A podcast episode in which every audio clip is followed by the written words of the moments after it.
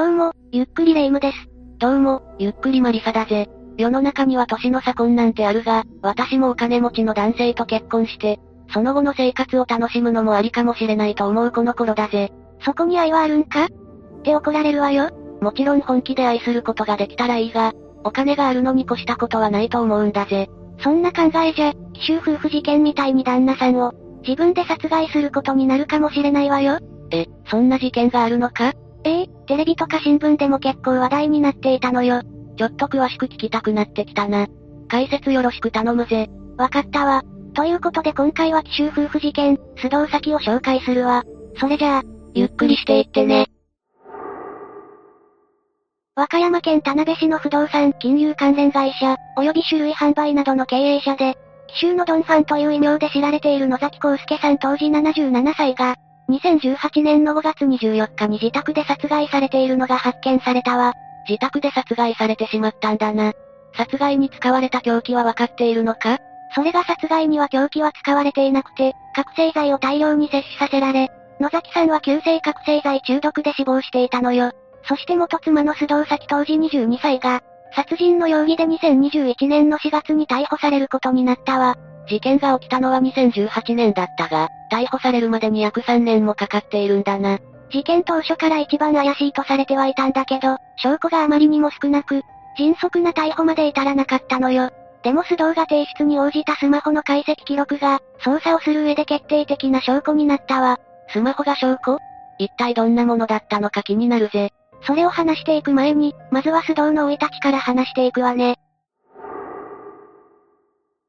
須藤咲は、北海道札幌市の北区で、医療関係の会社に勤めるサラリーマンの父親と、看護師の母親の裕福な家庭に、1996年2月28日に生まれているわ。なんかエリートって感じのプロフィールだな。兄弟はいたのか？兄弟は3歳年上の姉と2歳年下の弟がいるわね。実家は3階建ての豪邸で、同じ敷地には祖母の家も建っているわ。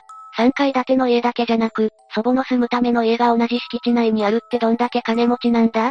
働き者の両親だったし、アパート経営なんかもしていたみたいだから、かなり裕福だったようね。それだけ裕福な家庭に生まれれば、55歳も差がある男性との結婚もすんなり OK するのかもしれないな。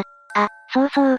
この事件が発覚するまで、須藤の両親は野崎さんと結婚していたなんて知らなかったのよ。それに成人してからは実家との関係はあまりなかったようで、両親は家を出てからの須藤をよく知らなかったみたいだわ。よくよく考えれば、親よりも年上かもしれない人との結婚は言いづらいよな。須藤は地元の小学校を卒業後、同じく地元の札幌市立北陽中学校へと進学しているわ。私立をイメージしていたが、公立の中学校に進学しているんだな。学生時代の須藤はどんな感じだったんだ？小中学校の須藤は同級生から見て物静かで、目立たないタイプの女の子だったらしいわ。それといつも古い服を着ているから、誰かのお下がりを着ていると思っていた。授業料が安いからという理由で公立高校に進学したなんて当時の同級生は語っているわね。裕福な家庭で生まれたとは思えない感じの発言だな。実は裕福な生まれではなく、貧しい家庭で生まれたんじゃないかなんて言われているのよね。他にも裕福な家庭に生まれていたものの、何かが原因でお金に困る生活をすることになった、なんて言われてもいるわ。それでお金に執着するようになったという考えが多いのよ。そんな須藤は中学校を卒業後、札幌市東区の公立高校、北海道札幌市内の高校に進学しているわ。ちなみに週刊誌で中学時代や高校時代の写真が公開されていたらしいから、着ている制服でどこの学校に通っていたのかもわかっているようね。地元の同級生が言うには、高校に入学した須藤はメイクをし始めて、派手な格好をするようにもなっていたようだわ。よくある高校デビューってやつだな。と言っても、高校時代の須藤もあまり目立つタイプではなかったみたいね。性格は明るくて、いじめられたりはしていなかったけど、須藤には二面性があったみたいで、人の陰口を言ったりもしていたことから、実は先のこと嫌いなんだよね。と話す同級生が複数人いたのよ。二面性があるってなると、もしかしたら実家が裕福というのは、見栄を張るための嘘だったんじゃないか？そういう説も出てはいるけど、あまりわかっていないのが事実ね。高校を卒業した後は、美容系の専門学校に進学しているらしいわ。だけど、美容系の専門学校にメディアが取材に入ったところ、該当する人はいないと答えているの。けれど、専門学生時代の同級生からの具体的な証言も出ていて、ファッション系などの学校に通っていたことは事実みたいね。あとは学校側がイメージ低下を恐れて、須藤が在学していたことを認めたくなかったのでは？なんて説もあるけどね。専門学校時代の同級生の証言がどんなものだったのか気になるぜ。専門学生の須藤はかなり目立っていたものの、授業は真面目に受けていたそうよ。学校のコンテストなんかでも賞を取っていたりと優秀だったみたいね。当時の同級生は先は入学当初から派手なメイクとファッションだったのが印象的です。背が高くてスタイルがいい上に、赤いハイヒールを履いてくることもあって、目立っていましたよ。授業はちゃんと受けていたんじゃないですかね。学校が主催するコンテストで入賞したこともあります。なんて証言していたわ。派手だけど真面目な生徒って印象だったんだな。でも他の同級生は授業は休みがちだったけど、練習しなくてもできる天才肌だった。とも答えているわね。情報が色々あるみたいだが、勉強ができるというのはみんな同じ証言なんだな。ある日を境に、須藤は金持ちアピールをするようになるの。別の同級生の証言では、SNS などで高級ブランドや海外旅行の様子を頻繁に投稿して、周りに自慢していたらしいわ。また、ホストクラブで合流している姿も見られたそうね。じゃあやっぱり裕福な家庭なんじゃ。そうじゃなければ、そんなお金どこから出てくるんだ？須藤の友達も、どうしてそんなにお金を持っているのか不思議だったそうよ。須藤は美容系の専門学校を卒業後、美容師になることはなく、シンガポールやインドネシアなど、いろんな国で撮影したであろう写真を SNS で頻繁に投稿していたそうよ。なおさら金の出所が気になってくるぜ。周囲には株でも受けているなんて話していたみたいだけど、株でも受けるにも元手が必要なのよね。当時の同級生の証言から推測して、仮にお金に困っているのであれば、そんな元手すらなかったはずなのよ。上京してから高校時代の友達に何の仕事をしているの？と聞かれても、はぐらかすだけで身につけている服やブランド物のバッグなどを、見せびらかして自慢をしていたわ。自分はセレブだと周囲に見せつけたくなるタイプの人みたいだな。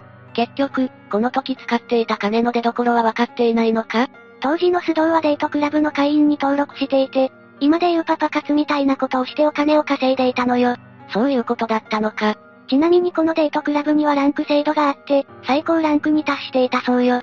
また、風俗業界関係者の話では、渋谷の高級デリヘルにスカウトされて入っていたらしく、それで稼いだお金はホストクラブで貢ぐために使っていたらしいから、稼いでいた額は相当なものだったらしいわ。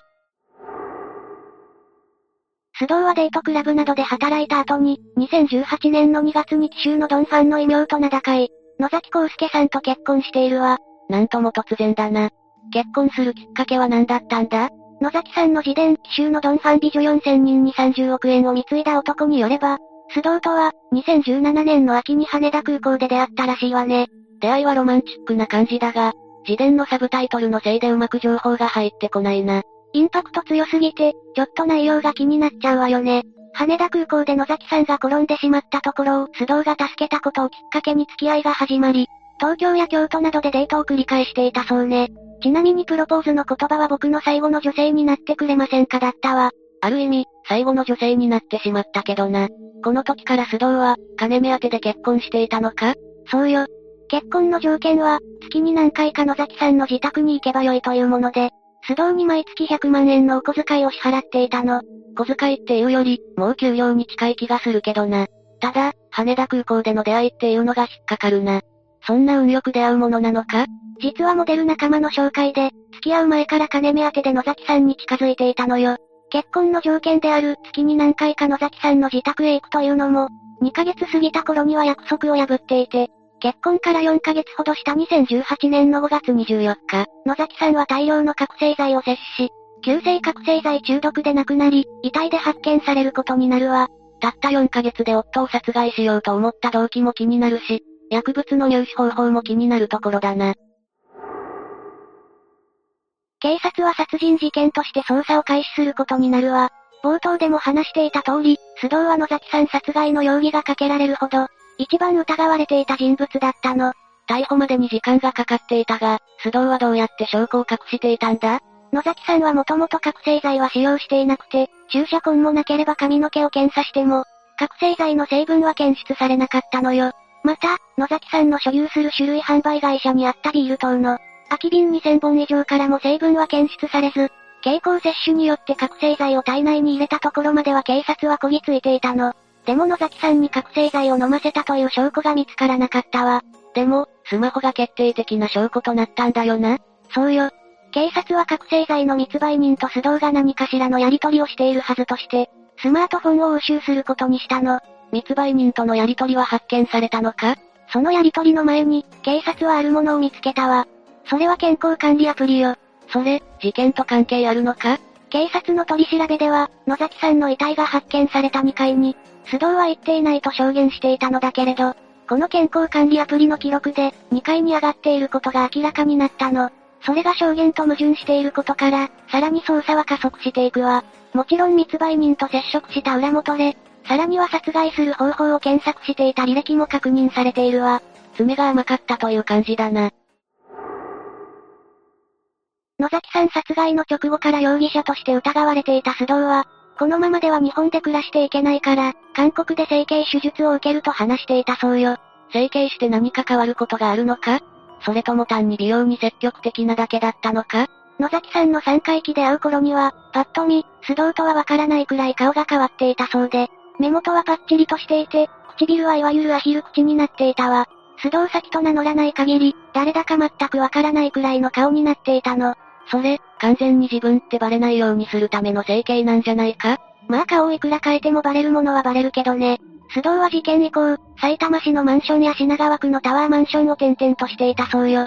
また、その間もパパ活などで生活費を稼いでいたわ。野崎さんの遺産目当てで殺害したと思っていたんだが、遺産は受け取っていなかったのか？